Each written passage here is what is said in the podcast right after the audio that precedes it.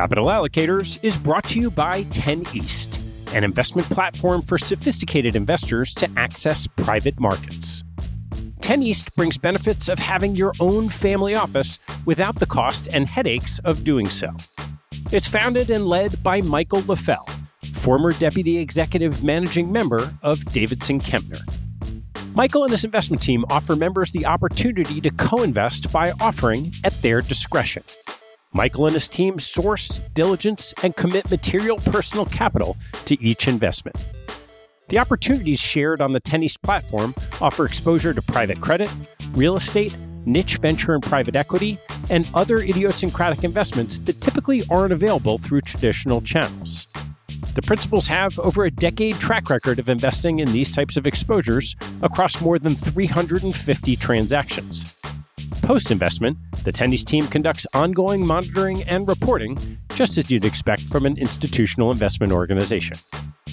I've known Michael for about a decade, and after becoming impressed by the quality of 10 East offerings, its research process, and high quality investment team, I became an advisor to the organization and investor in multiple offerings. You can learn more and join me as a member at 10east.co. That's the number 10 east.co.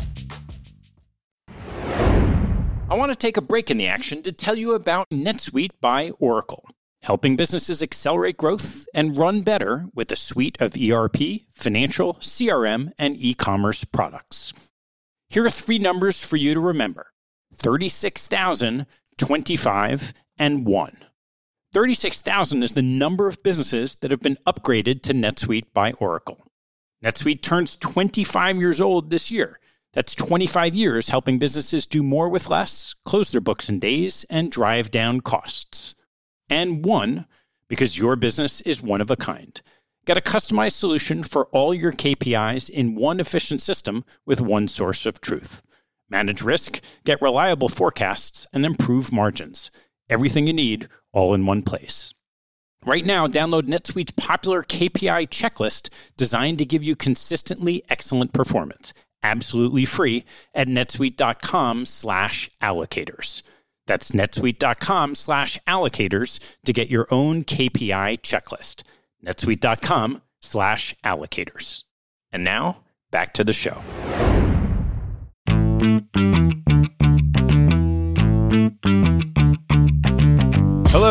I'm Ted Seides, and this is Capital Allocators this show is an open exploration of the people and process behind capital allocation. Through conversations with leaders in the money game, we learn how these holders of the keys to the kingdom allocate their time and their capital. You can keep up to date by visiting capitalallocatorspodcast.com. My guest on today's show is Dan Egan, the Director of Behavioral Finance and Investing at Betterment the market leading robo advisor. Dan has spent his career applying behavioral finance principles to help individuals make better financial and investment decisions. Prior to joining Betterment in its early years, Dan spent six years as a behavioral finance specialist for Barclays Wealth Management.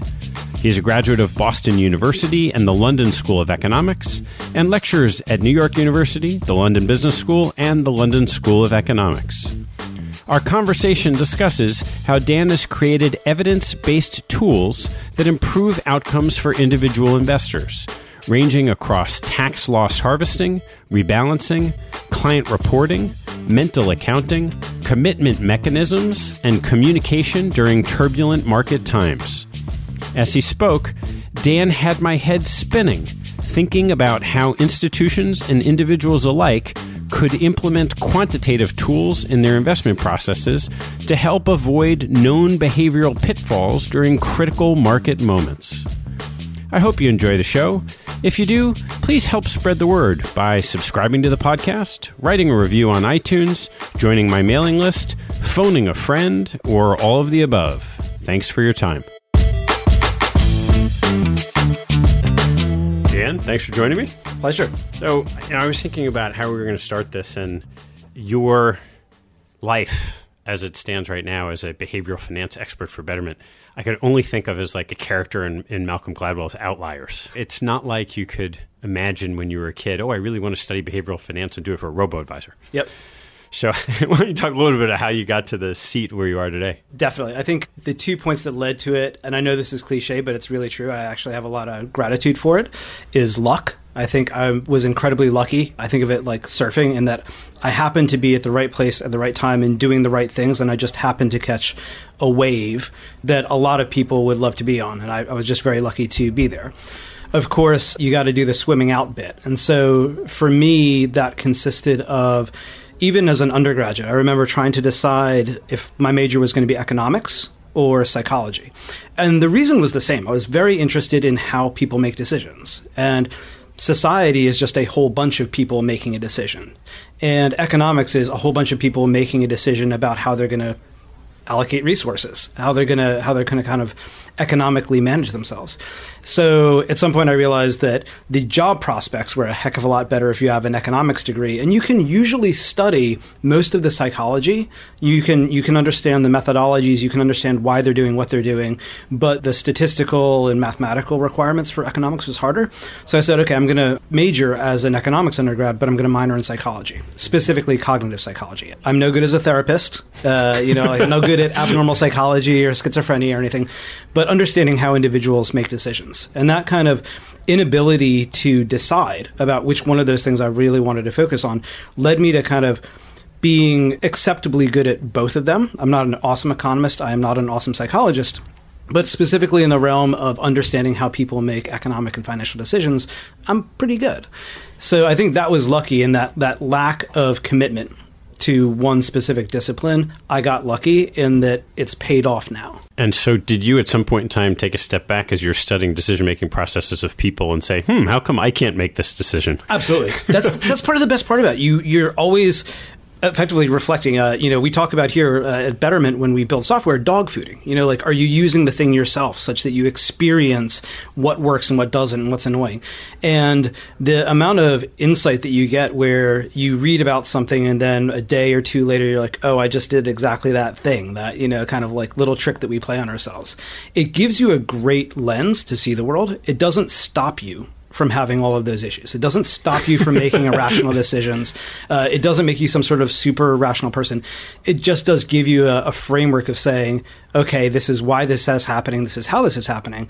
And then at some level, you start saying, how can I build around myself systems or habits or patterns so that I minimize the really the harmful ones? Yeah, I mean, and obviously that's the the reason I was really interested in having this conversation. Is we started talking about the tools that you've been building here with your team to improve individual investors' decision making processes. I was really curious to really flesh out you know, how'd you come up with them? What are those tools? So why don't we start with? I was thinking about kind of a, a, any type of scientific research process where you start with the hypothesis, you collect data, you test the data, and then you implement.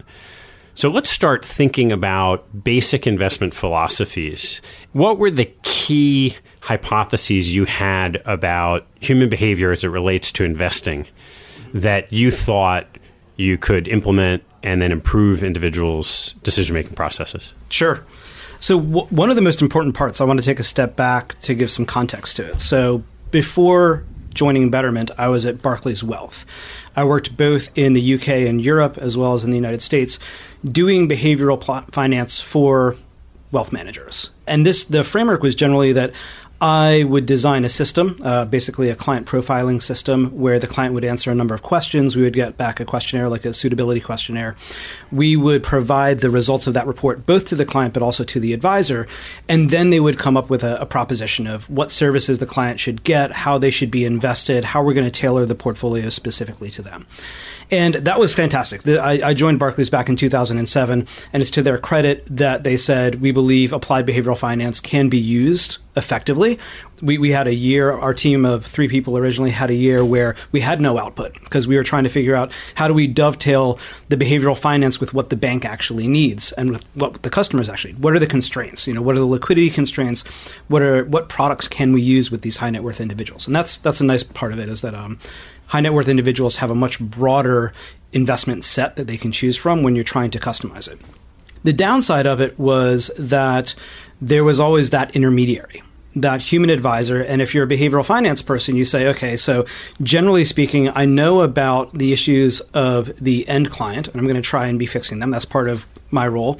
But then I also have the advisor. And so rather than a one body problem, I've got a two body problem, and two body problems are much more complicated right. than one body problems. Sure.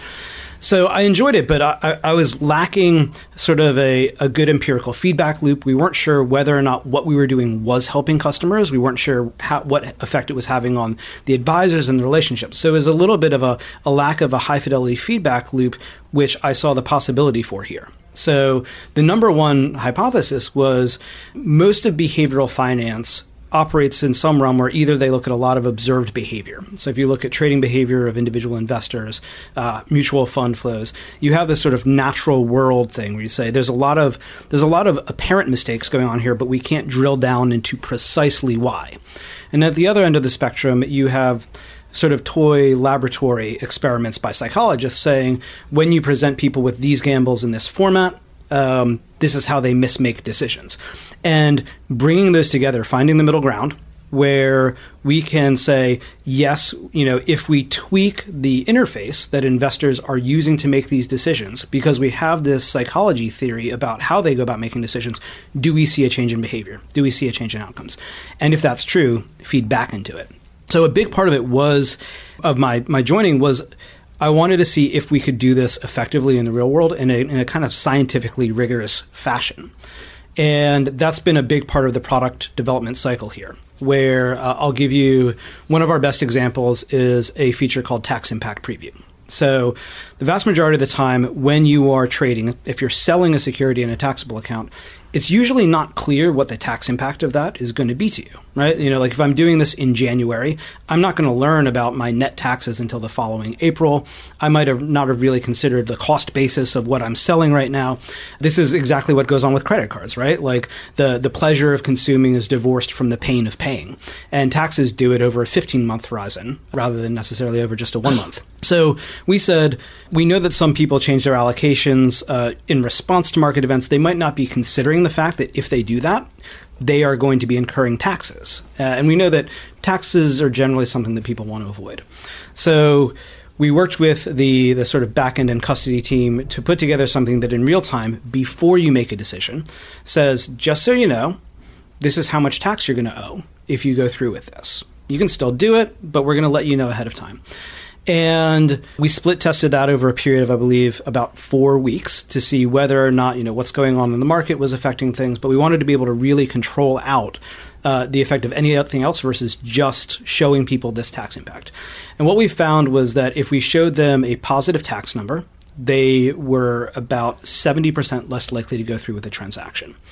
If you look at transactions that would have incurred $50 or more in taxes, the completion rate was somewhere around 8%. So you have above a 90% abandonment rate. And was your hypothesis going in that it was important to consider taxes, or was it more people overtrade and this is a mechanism to, of one instance, of potentially preventing them from overtrading? Both. One of the elements of it that I thought was most important is that taxes represent a fairly certain cost Whereas generally, when people are changing their allocation, they're looking at an uncertain future benefit. Mm-hmm. So if I reduce my risk today, I think that at some point over the next year, markets will drop and I will have avoided that drop. I might be right, I might not. On the other hand, the tax is pretty certain. If you do this, this is going to be the tax impact. So it was, it definitely was to reduce the allocation change frequency, but part of it was to make sure that they were considering a definite cost and that they were sobering up a little bit, that it was less emotional because they would have to look at a bill that they were going to get because of this action. Why don't you talk a little bit about the framework that you use at Betterment? So someone's giving you a bunch of money small amount, a large amount. Is there a suggested asset allocation methodology? Uh, how do you think about that issue of how do you invest this person's money? So we generally do stuff that I think is not conceptually that crazy or groundbreaking. There's no amazingly advanced theory behind what we do, but the execution is just really strong. So we start with a market cap portfolio. We add in a slight small cap and value tilt in line with sort of long term research on that. And then we do a, a, fairly straightforward optimization to say if we want to go up to 90% stocks, what should that portfolio look like? If we want to go down to 20% stocks, what should that portfolio look like? We're predominantly goals based. So, in order for us to give advice, the client has to say how long they're investing for and what the type of the goal is. So, that might be retirement, it might be a house down payment, it might be an emergency fund. The big driving factor there is the schedule of liquidation. How many months or periods are you going to be liquidating it over? So, we have a time period and a liquidation schedule. We do a very fairly straightforward liability driven investing thing where we say over this period of time this is the return that we expect from stocks and bonds, and we're going to put you on a glide path that is appropriate for it. So it's again um, not incredibly complicated. Nothing, nothing fancy. We don't do any stock picking or uh, market timing of any form. There's no hedging or derivatives or anything. We just basically link risk and time and that's how most customers receive advice is this is the goal that you're thinking of here's how yeah. you should and what, what are the breadth of markets that you'll put your clients into basically most publicly listed world instruments so you're looking at all us stocks international developed stocks emerging market stocks we also invest in domestic bonds municipal bonds emerging market bonds, corporate bonds, etc. So it is a the trade-off there is usually about we want to give as much diversification exposure as possible while actually making sure that the end client takes those returns home. So if an asset class has a very good gross profile, you know, if they if it looks diversifying, etc., but the instruments that we would use to access it are expensive, we might exclude it. It's a good asset class, but there's no means of accessing that asset class. We don't do anything too crazy, but we do want to give them a good sort of good, really broad vanilla portfolio. So you started as one hypothesis of tax loss harvesting, which you know I think a lot of professional managers understand, but certainly individuals don't. What are some of the other core tenets of what you've uh, put in to improve investor behavior? I think the, the key thing there is actually flipping the conversation from being about how investments perform to being about how stable you are as an investor. What are you taking home? What growth are you you accessing? And a lot of that comes out of you talk to people uh, about how they pick investments. It's going to be performance chasing. It's going to be what they heard or what's on the news. And it's very hard to be a good advisor, especially if you're just a, a sort of interface based uh, advisor, to pull people away from that natural way of thinking. So, what we want to start talking about is things where we know they have certainty. If, if they or we put our time and effort into researching and improving something, there's a very certain outcome that's going to be better for them. So, tax loss harvesting is a great example. You talk about like stock picking or asset allocation, usually there's somebody else on the other side of the table when you're buying or selling something who is another strategic actor. Like there's a zero sum game there. Tax loss harvesting, there's not right? It's it's the the U.S. government and the IRS, and they do not move quickly, and they're going to declare their rules before they change them. But it's a, a form of tax management where we say we are going to reduce effectively how much tax you pay now this year. And some of it's going to be deferred into the future. But by doing so, you get to keep more of your money. Hopefully, you're going to reinvest it and it's going to grow faster. And at the end of the day, the government takes home less of your growth and you keep more of your growth we can do that till the cows come home. There's no there's no sort of like capacity or constraints issue. There's no trading issue. Nobody's going to sort of I don't know how to put it like you know zero sum us out from that. And by building it, we know that we're making our customers better off. Right? It's not a oh this might work some years and doesn't work other years you write in an algorithm and it works every year. Yeah. So taxes, costs, and investor behavior are what we tend to focus on rather than the investments themselves. We're trying to predict investment returns. Yeah. Well, on the, the tax issue, I, mean, I was always curious about this, and we'd had a conversation about it. I don't know if I got full resolution on it. It always struck me that the longer the horizon, the less valuable tax loss harvesting. Right? If you hold your instruments for a while, as soon as you mm-hmm. have an, a, an accrued gain, there's no harvesting to have. This is the sort of thing where it's tough because you can't see graphs on a podcast. Uh, so, strictly speaking, the value of tax loss harvesting grows over time monotonically, but it is convex. So the tax loss harvesting you do the first sort of 10 years of your life will be the most valuable tax loss harvesting you ever do. It will continue to be valuable for the rest of your life. Because the benefits compound. Exactly. So it's a tax deferral compounding thing. There's a couple of, um, the, the way I think about the benefits of tax loss harvesting, number one, it's a tax arbitrage, a tax rate arbitrage play.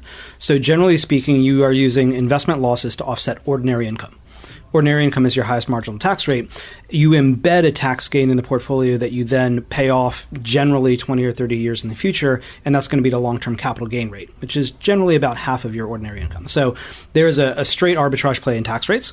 There is the fact that you've reduced your tax rate now. You can take that saved money, invest it, and the, the compounding does a lot of work for you. And the last element that's really beautiful this is the only case I found of where inflation works for you. So if you embed in your portfolio a $100 loss, that loss does not grow over the next 30 or 40 years. You then liquidate it, you have a, a larger gain that is larger by $100 or so, but 20 or 30 years in the future, that's not going to be worth anywhere near as much as it is today. So, because those embedded gains don't inflate over time, the real value of tax loss harvesting over a 20 or 30 year period is, I think, most people actually far underestimate it. Yeah, it makes sense. And how about let's talk a little bit about rebalancing, which is something that pervades both individual investing and institutional investing. Yep. Talk about how, how you think about it and implement it, and then where is it different for individuals than it might be for an institution? Obviously, the, the first element is uh, taxes and goals. So individual investors tend to be taxable as long as you're not talking about a tax advantaged account. And rebalancing involves selling generally appreciated assets. So the first really big distinction is we're very thoughtful around rebalancing and taxes to the point where if we are about to rebalance, we'll let the customer know and say, listen, we're getting close to it. So we have a drift threshold based daily monitoring thing. It goes in and says, if we have more than 3% drift in the portfolio, we want to rebalance. That's 3% of an asset class target or something like that? It's a, uh, a Hirschman Herfindahl index yeah, based sure. normalization thing. Uh, so it looks over the whole portfolio, but also kind of weights them. And the first thing it says is, is this above 3%? If it's above 3%, it'll want to rebalance, but it puts some hard stops on. We won't realize short term capital gains because usually you just need to wait and the tax costs are higher than the, the efficiency benefits. But then we can also say if we're going to rebalance, we can ask you for a deposit. And we don't ask you for a deposit that completely rebalances you, it rebalances you back to sort of 2% drift. So these little small deposits that keep us stepping back from the ledge of rebalancing means that the portfolio drift is always contained, but we're not causing any taxes on them actively. Aside from that, you know, I think that we over time, generally, client portfolios decrease risk. We need to think about the glide path and about allocating funds, you know, sort of skating to where the puck will be, but in investing terms, we're going to overbuy bonds if we know that your glide path is going to um, be less risky in the future. And I think that it's easy to get stuck up on exactly the rebalancing methodology. And I think that you know, like the marginal gains from thinking about rebalancing too much are really low. As long as you think about like the tax component of it and you're not letting your asset allocation get crazy, you're fine. If it's daily, quarterly, monthly, annually, drift based, you know, with bands, it's it's fine. You, you know, you, you you should be thinking about something else. Is there any magic or optimization to that three percent drift as opposed to four or two? Or honestly, we did do a back test that looked at you know like there's a balance between if you rebalance if your thresholds are really low, you're going to do it a lot. There's going to be trading costs and various other things. If you do it too little, you know how often you get it. I, we we did some um, back tests that looked at it and said uh, three uh, percent. There actually is like a local optimum at three percent. We said that sounds about right to us, uh, so we're going to go for it. So once you you started off implementing these tools and tax loss harvesting, rebalancing are very easy to understand from an academic perspective, from a yeah. practical perspective. What did you learn along the way? That have contributed over the last bunch of years to enhancements in what you're doing for your clients? So the the fundamental thing it's the relationship with our clients and us, and I'm, this is true of any advisor, is they are coming to us to do things that they don't necessarily understand themselves, but they know are valuable. So when we talk about things like tax loss harvesting or asset location, we don't really usually need to un- explain the algorithm or what it does. We just need to tell them you're going to have lower taxes this year and you can defer them into the future and that makes your money grow faster. And the the balance of explaining things to people showing things to people that's really delicate because i would say 5% of the population is going to be a sophisticated investor. And they want to know how we do it and how we calculated the benefit and everything that you would think is sort of good due diligence on it. The other 95% of people want to trust you and they just want to be able to offload it into you. So, thinking about communicating what we are doing and making it transparent and understandable enough that the sophisticated people feel like they're getting what they need to trust and, and use us. And then also that we're not overwhelming, that we're not giving too much choice and too much jargon to the other 95%. That's been one of the toughest balances. And straight, uh, funnily enough, one of the things we've learned is that the 95% of normal people, they're asking the 5% of people who they should use. So you can't simply say, oh, well, we'll just target on the 95%. You actually have to provide the, the transparency and knowledge for the 5% of sophisticated people to feel like they can recommend you, they trust you, and they see what you're doing enough because they're the ones who are recommending their friends and neighbors and so on to use you. And as you started down this road, what are the little tricks of the trade that you've sort of implemented for the clients that either help them stay true to the course mm-hmm. Maybe that means trade less, whatever whatever it is, whatever the instincts are that get in people's own way. Definitely. So strangely, I think one of the, the great things that I, I knew about, but I didn't anticipate how big the opportunity was, is that you can change the interface that the clients see when they're looking at their portfolio and their performance. Customized to each person? In theory, yeah. Uh, we don't we don't quite do that yet, but already if you come in and you use Betterment, our interface and how we talk about things is going to look very different than a brokerage site or any investment report that you get. One good example example is that we don't show individual item, individual security returns. You can only ever see the returns of your diversified portfolio. We built this thing so that something zags when others zags, so that you know you basically rein in the volatility a bit. And we're not going to split it out and let you reframe your performance as a narrow individual security thing. It's something that I actually feel bad for a lot of advisors because they might want to implement some of these insights from behavioral finance, but unless you control the technology, it's very hard for you to do that we can actually control the screens and interfaces. Another element of it, uh, there was recently a, a, good piece in the Wall Street Journal about this, is that we use color to indicate the future rather than the past. So if you think about um, most brokerage sites. Green and red. Exactly. And yeah. it's going to be yesterday's return or today's return. Uh, it's going to be some sort of lagging performance thing. And it's be color coded green if it's good and red if it's bad. And those colors, there's a reason we do that, is because they go straight down to some sort of, you know, like reptilian part of our brain that says good or bad. You know, like red, don't eat that, run away from it, etc. So we do the same thing, except we use it for the future. So when somebody is on track to hit their goal, when they are saving enough and they're taking on the right risk level, they come in and our interface is going to be predominantly muted blues and greens. You can get the information you need, but it's not going to be exciting because everything's okay.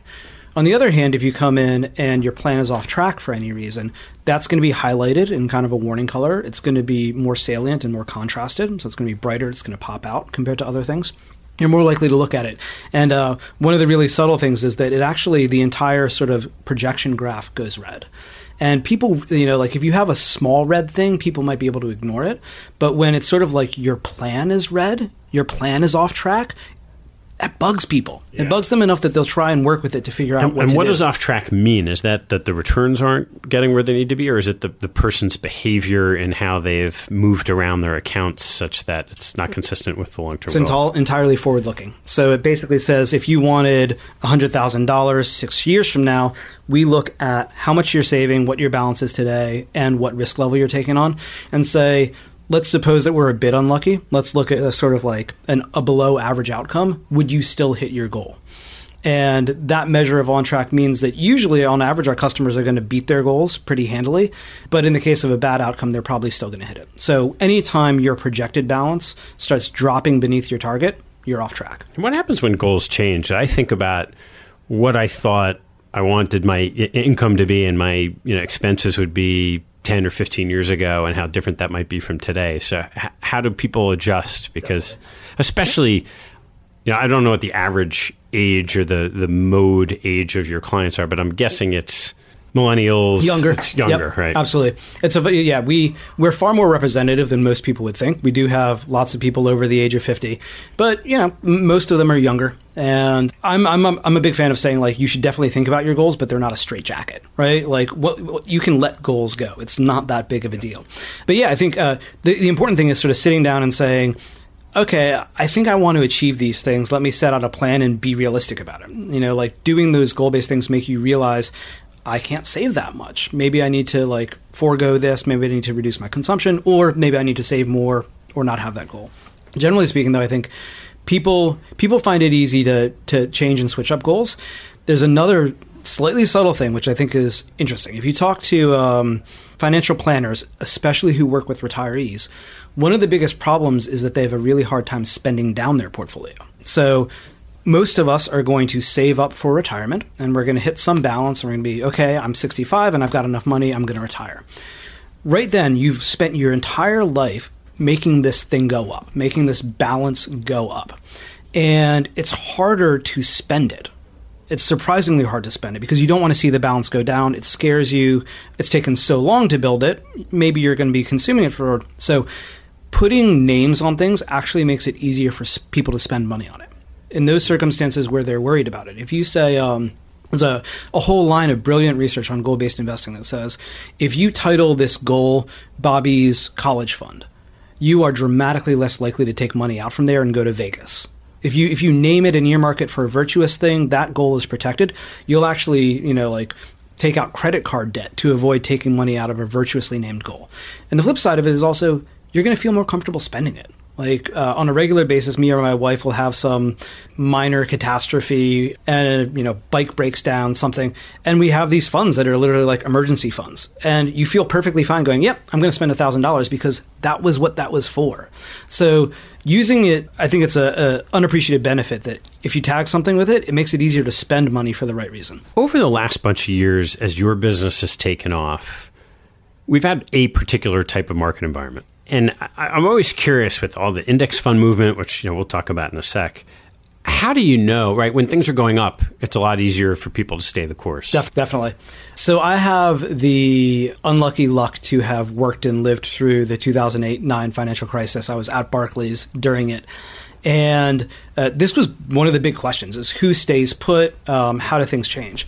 And I was working with Barclays stockbrokers at that point in time, who is a, a direct to retail brokerage platform. So a lot like e, uh, E-Trade here. And one of the most surprising things, uh, one of the things that actually crashed their website during some of the worst days was young people signing up. There is effectively, we don't think about it as much, but there are a lot of people out there with dry powder. They're sitting on a lot of cash. We don't see it, it's not on our platform, waiting for a sufficiently convincing dip to put money in. So the first thing, this isn't going to solve it. Like if the market goes down 40%, our portfolio is going to go down 40%. Uh, you know, we don't have any magic there. But I think that we underestimate a number of factors. Number one, how much dry powder there is from people who are sitting on cash until the news and the markets make them notice that they can be putting it in cheap now. I also think that our business over time, it started out with direct retail, predominantly taxable and IRA accounts, but also now we have 401ks and advisors. And that that sort of shift towards longer term accounts, people in IRAs and 401ks are much more stable during crises. There was a great study by Vanguard of their IRA and 401k investors that found through the 2008 2009 financial crisis, something like 80% of them didn't touch their accounts. And that compared to what in a normal taxable account? This is a great question. I think there were tremendous trades. I think uh, if you just look at profit numbers for people like E Trade, uh, et cetera, during those periods, we're not where you're going to go to trade we are not that fun. There are now apps out there that make it really fun and interesting and free to trade single line stocks into market time. We are wonderfully boring when it comes to it. So I think we're, I hope that we are selecting for investors. When it hits, we're going to try and guide them towards doing less extreme things. So uh, the worst thing you can ever do if somebody's freaking out is say stop, don't do anything, sit still, etc. You have to take that anxiety and that energy and redirect it towards more positive things. So it's going to be okay take your 80% stock portfolio and let's shift it down to 60% and wait for a little while longer. Let's let's reduce the extremity of the action. Let's focus on the plan and see whether or not you're on or off track from your plan. There's a lot of little things we can do that are about refocusing the investor at that point in time that do work. So um, again, the experimental thing. People forget that we've had about we've had five corrections over the five years that I've been here, and we had one 20% drawdown. I think in January and February of last year Everybody hates drawdowns except for perma bears, people who short the market, and behavioral scientists. Because this is the point where I finally get to test whether or not stuff works. So every time there's a market drawdown, like a third of our, our our plan that we execute is running experiments to see do emails work, do push notifications work, does changing the screen like this work? Like what what do we do that we actually can? So what would you find from early last year? So starting way back, starting with the Greek crisis, the first thing that we did was outbound emails to try and you know like calm customers down. did a randomized controlled trial. There were like three or four different arms to it, and there was a control. And what we learned is that most people are not worried about the market. You know, most people aren't following it, even if it's the front page of the news. They're worried about the presentation they're going to give to their boss or their their kids' grades. And by notifying those people who are not following it that something was going on, we were actually causing a bit of stress. So what we want to do is we want to target the people who are following it and who are going to be stressed without hitting everybody else. So in the following one, we didn't send any emails, but if you came in and you logged in either on the web or on our, our smartphone app, we would show you this sort of like little takeover message that said, if you're worried about markets and what's going on right now, here's our thoughts on it. Here's what we think you should do. And that we, we looked at the behaviors right afterwards and we said there are some bad behaviors like people changing their allocation or defunding their accounts. And there are good behaviors like depositing that lets us rebalance. And we found that that simple, easy thing to do, just a pop up notification, reduced the bad behaviors by about 15% and increased deposits by about 10 or 12%. So it's, it didn't solve the problem, but it's very easy to do and it does have enough effect that you can kind of you can tip your hat on it. When a when a big one comes i think we're going to be in new territory and i think that it's going to hurt. Like I, you know there there is no regardless of any sort of asset flows or anything if the market's down 40% i'm down 40% you're down 40% like it's going to hurt. I think that's going to be there is going to be a separating the wheat from the chaff at that point in time. I think there are a lot of companies that are going to fail like at that point in time because it's going to be really hard. And it's going to be a question of how much you can not simply protect your existing customers and, and help them but also convert people who are in higher fee things elsewhere and say now's the time to switch over. And so do you have a new hypothesis that you're waiting to test? Hopefully not on the big kahuna but on the next sort of choppy period. I think there there are two that things aren't completely in place for. One which is looking at things called commitment mechanisms.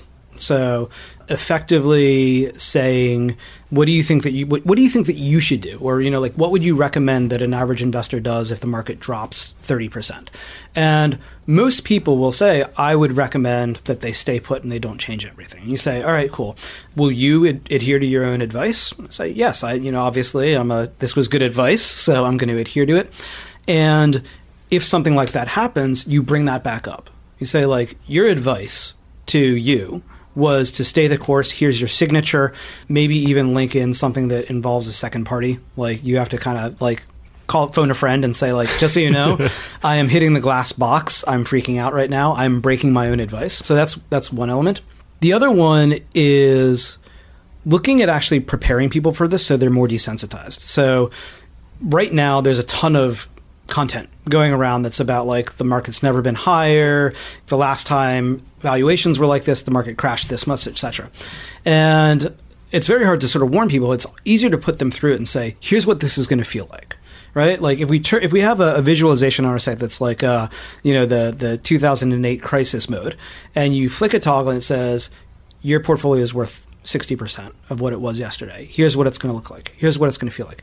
But you do that so that you desensitize them to it, so that it doesn't feel extreme, it doesn't make their heart beat. I think there is there, there's academic research, which sometimes can be a little bit too aggressive on its assumptions, but there's a lot of research out there that that can actually help people live through more extreme events, is by desensitizing them to them upfront.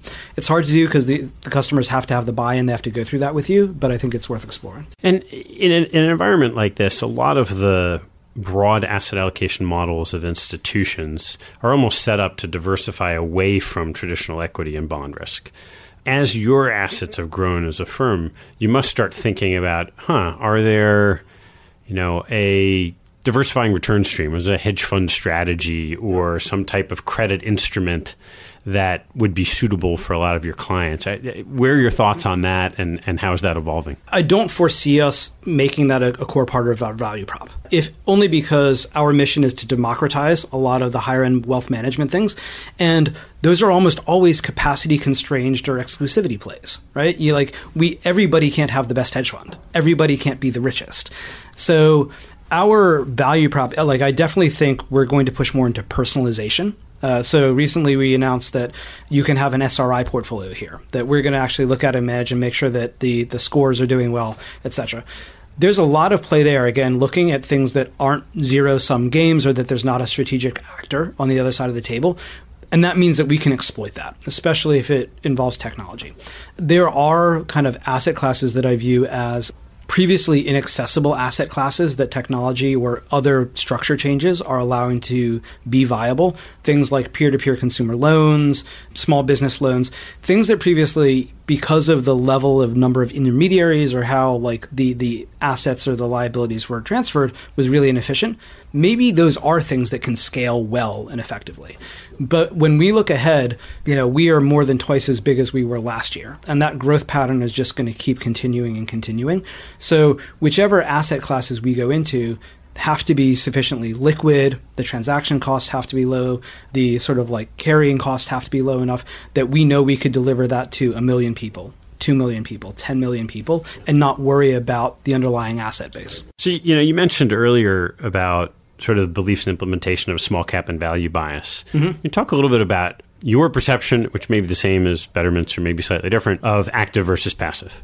So I, I think the best way of describing it is that it's a distraction for the vast majority of people. I think that the amount of thought and ink that has been spilled on it has just been, you know, like dead weight losses to the vast majority of investors. And you know, if you're in a low cost fund that is systematic, you don't have a lot of like random tail risk, you don't have a lot of Madoff risk in it in whatever way, I think you're probably going to be fine. I think that most people, the, the issue that comes up with it is how, however many hours you spend trying to find the right manager or trying to find the right strategy and understand what this stuff is doing is not well spent unless you already have a very, very large asset base. I'm talking in the millions at least most people are looking to get to the point where they have $2 million so that they can retire. And in that case, the best use of your labor is figuring out how to make more money or save a bit more money. So, one of our analysts, Michael Campos, did a great research piece where he said, let's think about a, a, an ordinary person who's confronted with two different things. They can either figure out how to save more, or they can put the money and or their, their time and effort into finding a manager with alpha. And he specifically said, I'm going to pick a manager that has 1% alpha every single year. That's my like my target. If if we could find that person, that would be amazing, right? So like we've not set the bar low here. And he basically found that for that person, in order to if if that person went with finding out how to, you know, save more or invest more rather than pick the better manager, they would need to save something like 33 more dollars per month. So that's the trade off is like if you if you know that you can save a little bit more, that's effectively more powerful than getting a manager who delivers 1% alpha. So as long as they're diversified, smart beta is fine, all of these other things are fine. They are not going to make or break anybody's retirement.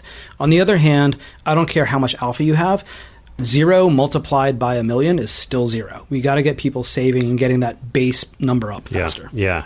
But that's a little bit different from your individual client perspective and then your perspective and the product offering that you may have because you can go and vet the manager. Mm-hmm. If you have someone on your team, well, there's a smart beta, whatever the play is that has scale. Mm-hmm. And if you think, hey, this is going to be better than the index, you'd put it in. So how do you how do you go about making those decisions effectively on behalf of the large group of your clients? I think that last bit is really the important one. We we have a number of extremely bright, sophisticated investing individuals, but we have to remember that at the end we have mom and pops right. who are investing for. So that is a it is a limiting factor in that we're not going to do anything too complex or like esoteric because it needs to be communicated and understood in such a way that they're going to be comfortable with it.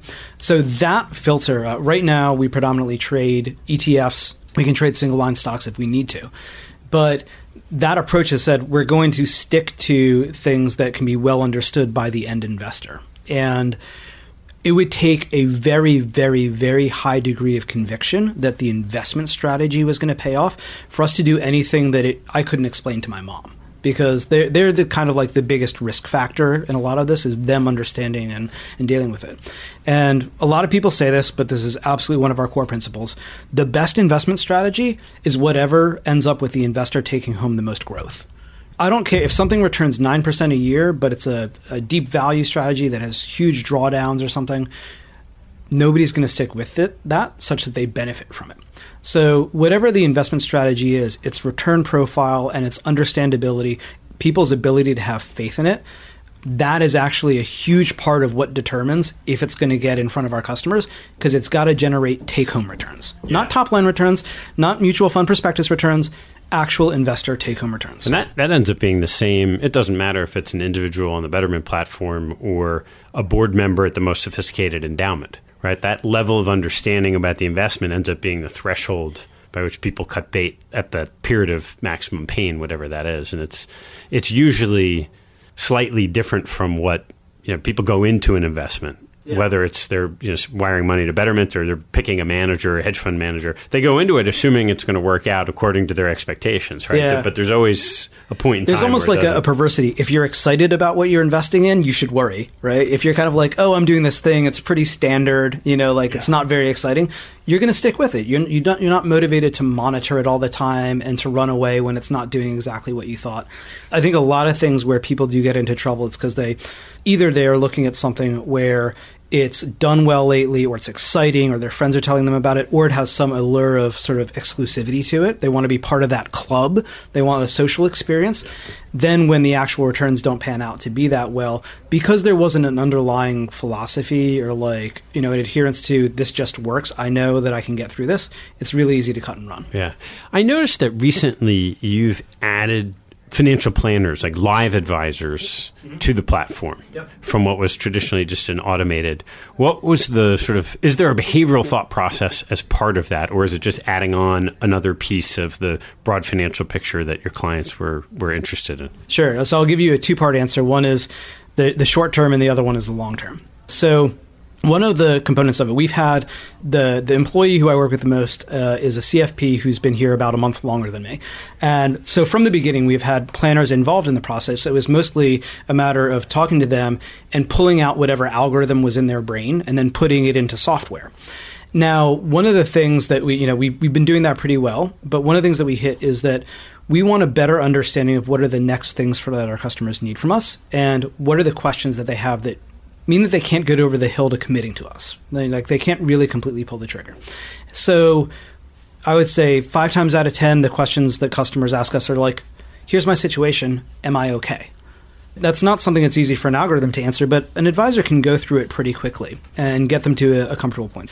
In the longer term, to be clear, we are going to keep automating a large part of that. So it is not simply a matter of oh, we hit some brick wall and we had, you know, we ended up having to use advisors.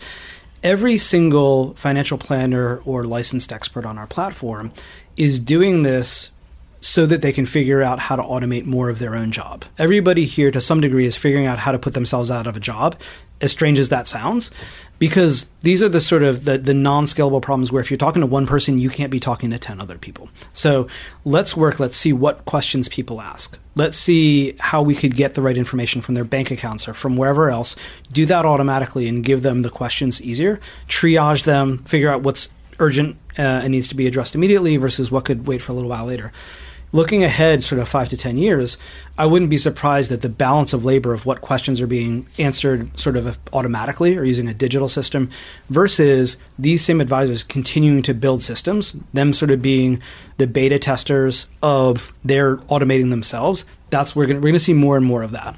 I've noticed in conversations with professional investors that a lot of them don't come close to maintaining the same type of rigor and discipline with their professional portfolios as they do with their personal portfolios. And I'm wondering if if you've in your runnings around about doing this, if you've had exposure to professional money managers and had conversations with them about what they do on the personal side, and if you've noticed any of the either similar or, or, maybe somewhat different reasons because of their knowledge base of how they might be able to benefit from that type of systematic program that Betterment provides. It's a great question. I think that I have noticed it a bit. And there are two elements to it. So number one is just a straight giving advice and being responsible for somebody else's money is different than what you do with your own. So I know people who have made bets on Bitcoin or various other things that lost tons of money. And if they were an advisor, they would be fired, but you can't fire yourself. Like that's the kind of nice thing about being your own money manager is that no matter what, you got to live with you. You can't fire you. The other element of it is that I think people figuring out how to give negative feedback in that context, learning from your mistakes, that's really hard. People love paying attention to and doubling down on things that have gone well, when really most of us should spend more time trying to to strengthen up our weaknesses. And I think that's where a lot of professional investors they enjoy the doing more than they care about the outcome of it. So I wouldn't entice them to change because I think if you enjoy doing this, if this is kind of like your hobby and you're like people go to Vegas and they don't go to Vegas because they think they're going to win a lot of money, they want to be entertained. And this is a little bit the same thing. The issue is more how do we get it so that we push you into new domains or make you try new things so that at least you're diversified in your hobbies and you're less likely to kind of like end up in a super narrow but highly leveraged position on one specific thing? And how do we make sure that you're getting the feedback such that maybe the thing that you're really good at and you should enjoy more, you've never tried yet, and we need to push you towards it by telling you you're not great at this thing that you do a lot of, but you're surprisingly good at this thing that maybe you haven't valued yet. So over time, you're starting to see in asset management this blend of quantitative and, and qualitative, right? Fundamental investing, sort of where can people use either data analysis or computers to optimize portfolio construction. And the more you're talking about it, the more I'm feeling this is there a tension here between you are delivering asset management services, but almost everything you talk about is really a technology company. What's the culture like here? Is it a technology company? Is it an asset management company? So I've never worked at a, a non fintech tech company, but I can tell you that this is definitely more like a tech company than any financial services company I've been in. There are maybe eight people here who come from a finance background out of 250 employees whereas there are probably at least 120 software engineers. So the culture, the thought process, the sort of ethos that pervades is much more tech than it is financial services. I don't want to discount it. Myself, a number of the other key people come from wealth management or financial services, and they, you know, as much as anything, came here because they wanted to do business a different way from how they saw it traditionally being done. So I think that it is a, a good blend of it. We're very committed to the idea of fiduciary advice. I think that's in the long run what we see ourselves as being is the first company that goes public off the back of being a fiduciary advisor rather than a, a broker or a mutual fund company. And as strange as it sounds, tech is an enabler of that it is how we are going to do it. But the mission is not build cool tech, it's solve people's financial problems. Talk a little bit about the management of teams. I mean, it's something that comes up in a lot of my conversations that the asset management industry is not known for being great people managers. I don't know so much about technology. You do hear in corporate America, there's a lot more experience in sort of managing people and being a little more holistic about their life and their experience within a company. How does it work here? So, this is one area where I'm going to say this is not my strength. And I would say that it's something we are actively figuring out on the fly. So, it's kind of neat because you're seeing the culture. I, I was with Betterment from about um, 20 employees, and we're now at 250. And while uh, the culture that kind of binds us hasn't changed that much over time, the scale, the difference, the diversity of people definitely has. And so we're kind of figuring that out. I think our, you know, most of our employees are probably under the age of 35. And so we are quite literally growing into those management roles as we go. One of the things that I think is underestimated is number one, how valuable diversity and like true diversity, not kind of like superficial diversity, but having people who really fundamentally disagree with you is, but also how hard it is to manage that. So I've been responsible for hiring probably about eight or nine people here. And I would guess that only two or three of them align with me on like 90% of stuff. We have people who came from hedge funds, who came from quant prop trading shops, brokerages, and they have their own opinions about active versus passive, or whether or not we should be vol timing the market and various things. I think the hardest part, like we we're going to disagree. They're smart. Like this is this is you know like if I get into an argument with them, there's a good chance I'm going to lose, very embarrassingly. The key thing is trying to build a system by which those discussions and arguments take place. Where number one, you get in the maximum breadth of ideas possible, such that you're kind of pulling from, um, you know, maybe this person has an idea that nobody's ever heard of before, but because and it's been hard to deliver using technology using automation we can write the algorithms and we can do it. That's one of the real core binding things is we nobody nobody wants to deliver something that requires idiosyncratic subjective expertise Like our trading is done completely automated. We have a guy who writes trading algorithms to figure out how to do it well. So having hired all these very different people, I even I very much underestimated how difficult it was going to be to set up systems and processes such that people who have very different perspectives feel enfranchised, feel like they're being heard, and making sure that that continues so that you don't end up with an echo chamber. Like diversity of perspectives is not comfortable. It is not fun. You are going to be disagreeing with people who you work closely with on a regular basis. They need to feel respected. They need to feel that they're being heard. And it can make for it's very tough because it can make for a a tense workplace, but also that's the crucible that the really strong stuff comes out of. If I get, you know, if, if we have five of us all agreeing on something, I am 100% sure that it's the right thing to do. We're, we're going to disagree on 90% of things. The other 10% must be right. yeah, got it. So, what's the next frontier for your research? So, if you could, if you could wave a magic wand and say, here, there are two or three things that you would love to have available for your clients that aren't today, either because of technology or because they're just a little tricky to solve, what would they be? The biggest one is that I want our interfaces and our interactions with people to become more personalized, but in an automated fashion. So, very, very simple thing. Our sophisticated and our normal investors, they should have different interfaces. At some point, we should just automatically figure out you like detail. You like seeing like performance reports and betas and alphas and all this other stuff.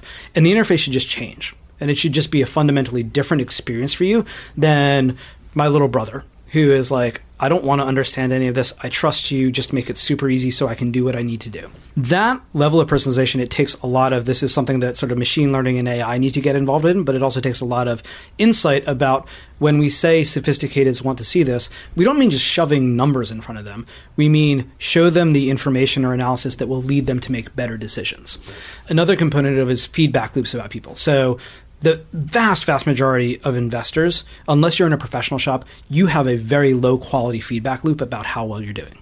The only people who have really high quality feedback loops are professional PMs, sometimes analysts, who get like, you made this call, you said it was this date, this amount, this price target, you were right or you were wrong, why? And like that tight feedback loop is what allows you to learn most investors have a very noisy, bad feedback loop about their decision making. So, setting up a system by which, and we have a little bit of this today. So, like when a customer makes some decisions, we ask them, why are you doing this? You know, like what are your thoughts on it? And we can play that back to them later. So, setting up that kind of a, a, high fidelity personalized feedback loop so that you learn as efficiently as possible, I think that's a very exciting thing. It's something that we're doing because, or we would do because it means that our customers make better decisions and hopefully their wealth grows faster. I don't think it's, you know, it, generally it leads to like trading less and more diversification. I mean, is that is that the core of a lot of the little sophisticated processes and the ways people the way people's minds work? You end up with do less. Less. I think less is usually not do nothing, mm-hmm. do less. The more that we can build systems around people that push their focus out to the future and further and further into the future that reduce the emotional impact of recent history, that kind of like work with their brains and don't say like just get frustrated i'm going to not tell you but here's this thing that you can do. Here's something that's going to give you a bit of catharsis. A brilliant thing that i would love to do is something along the lines of if somebody's worried don't let them trade their portfolio. Let them just like put on a two week downside hedge that costs them a little bit of money. And like after they've done that five or six times, let them know, like, just so you know, like we're paying for insurance here. Yeah. yeah. Um, so work with them. Dan, let's turn to some closing questions. Okay. What's your favorite thing to do that's a complete waste of time? I can think of a few things that are genuinely a waste of time. I get excited about new ideas and I start running with them and I don't stop and say, this is a good idea. You need to just write it down and then you need to put it aside because this isn't getting done in the next year or the next two years. You're going to have What's to. What's an example of that? I'll, I'll, bring us back to active and passive. Does passive index tracking reduce competitiveness? Does it increase corporate ability to do malfeasance because of the fact that like there's common ownership? I would love for us to be able to allow Betterment customers to own all of the underlying stocks and vote them. So scaled proxy voting that says what do you believe about X, Y, and Z? Okay, we're going to vote for you specifically that way. We're going to vote for you on this way on environmental matters and about guns. And you, we're going to vote this way about, I don't know, you're fine with corporate greed or something. So that is a an interesting idea that allows sort of activist investing to get back into the fold because you're disintermediating the funds who are kind of playing that role and allowing individuals to express their views on it. That's a, an interesting idea that nobody's going to get near for five or six years. And I could end up spending a lot of time researching and thinking about it, but until five or six years from now, it's going to be a waste of time. Yeah. what was your favorite sports moment, either as a fan or participant? A couple of things. So, number one, Michael Michael Jordan, you know, like hit tapes are just amazing. It's really easy to forget how ridiculously talented and hardworking he was. And sometimes I see pass not even his dunks, but passes he made to other people where you have no idea. He wasn't looking there, you have no idea how he knew that person was there, and they're just beautiful. Usain Bolt, that first 100 yard dash where he was like 20 feet ahead of everybody else, that was a, a completely different moment in time. And then the last one is another Olympic one. You remember, um, what was her name? Like, uh, the, the small American gymnast who twisted her ankle. Kerri Strug. Yeah. And then she landed like yeah. the last jump and landed it. You could see the pain. She had it, and then she collapsed. And that was, I mean, that was one of the small feats of sort of like human dedication that really stick to me. You know, like she had, she trained for everything. At the end of the day, it was just about sticking through. Yeah. How about you personally? So I actually, um, I don't really do much competitive sport. I do a lot of like my own stuff. So I swim a lot, and I got into rock climbing a little while ago.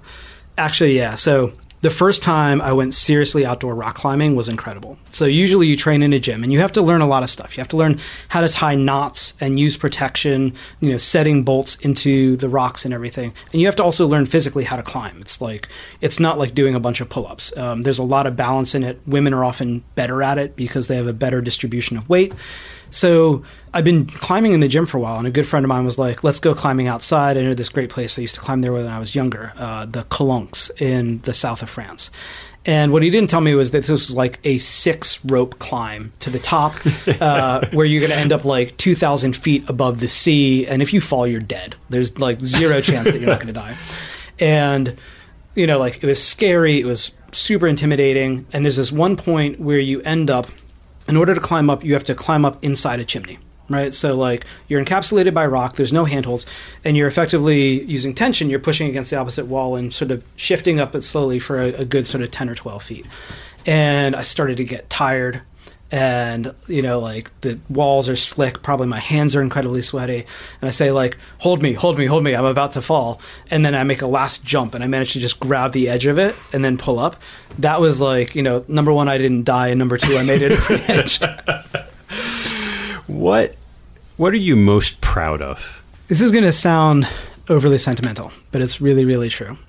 Every once in a while we get messages from our customers that let me know we are doing the right thing for the right people. So we uh, had one a, a few weeks ago where a guy wrote in and said, "I'm a truck driver. I've been investing like 50 bucks a month with you guys for a while. I would have been spending this on like booze if you know you didn't make it this easy and straightforward. And today I needed the money and I had like what I needed in this account. And so we get really focused on like what are wealthy people doing? What are like how do we need to minimize taxes and all this other stuff? Every once in a while we get some unvarnished thing through that says you have helped somebody who otherwise would have been in a bad position end up in a good position. And that's the sort of moment where i go i'll take a pay cut. I'll work longer hours. I will be perfectly happy doing something that otherwise looks silly because I can go home to my wife and I can say, guess what happened today? Yeah. Coolest thing happened today. That's great. If you weren't a behavioral finance specialist at Betterment, what profession would you want to try? I think these are a little bit related, but I'll, I'll say them anyway. One is a venture capitalist. There's a an old quote by Abraham Lincoln: uh, "The best way to predict the future is to create it." And I think we sometimes lose track of that. Like you can put your money where your mouth is, literally in terms of I want to fund this thing that I want to see in the world. Kickstarter and various things. Um, I love the collaborative fund because they have that element of if you think it should exist, make it. So, and that's from a finance perspective. Even closer to home, I actually, um, Elon Musk has a company that he's just started up called Neuralink.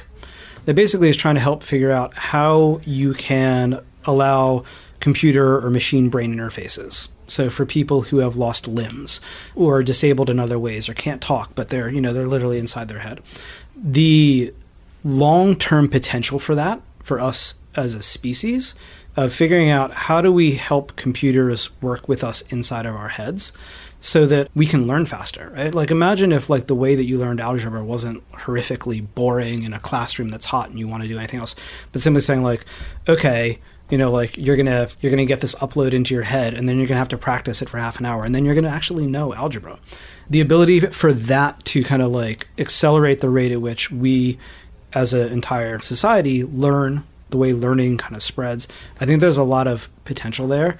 And i was thinking of like things that i would want to do. I don't even know what i would do there but it is exciting enough, sort of in like the history of civilization, that I would I would do it. I would try and figure it out. What do you know today that you wish you knew ten years ago? Oh my gosh, easily number one, what it is like to be a parent. so, I now have an 18 month old kid, and on a regular basis, I go, what did I do to my parents? Why was I such a little pain in the butt? And not even in like hard stuff, just not understanding how much a parent cares and how valuable it is to get a, a hug from your kid. That stuff is straight dope. Yeah, well, I got 10 years on you. So 10 years from now, we'll have that conversation again. Yeah. so it's your waning days. You are thinking about people who are in their old age and dying and how they protect their investments, mm-hmm. sitting in a rocking chair. What mm-hmm. advice would you give yourself today? Take more breaks. I love what I do here, but at the end of the day, I need to take more real breaks where I spend time with friends and family completely away from things, where I challenge myself in different domains than what I did now, and where I cultivate those sort of really deep friendships, which, you know, you, you need the people who you love and are comfortable with and who can call bullshit on you on anything and that you know you can go to and like just blow your heart out. I think looking back from now, you know, like a lot of people I'm going to be like, learn how to enjoy life while not working. Learn how to do it in all these other ways. What do you think? Does does that sound about? Sounds pretty good to me. Yeah. That's a good one. Dan, thank you so much. This was a lot of fun. This was great. Thank you very much. Thanks for listening to this episode. I hope you found a nugget or two to take away and apply in your investing and your life. If you've liked what you've heard, please write a review on iTunes or Google Play to help others find out about the show. Have a good one and see you next time.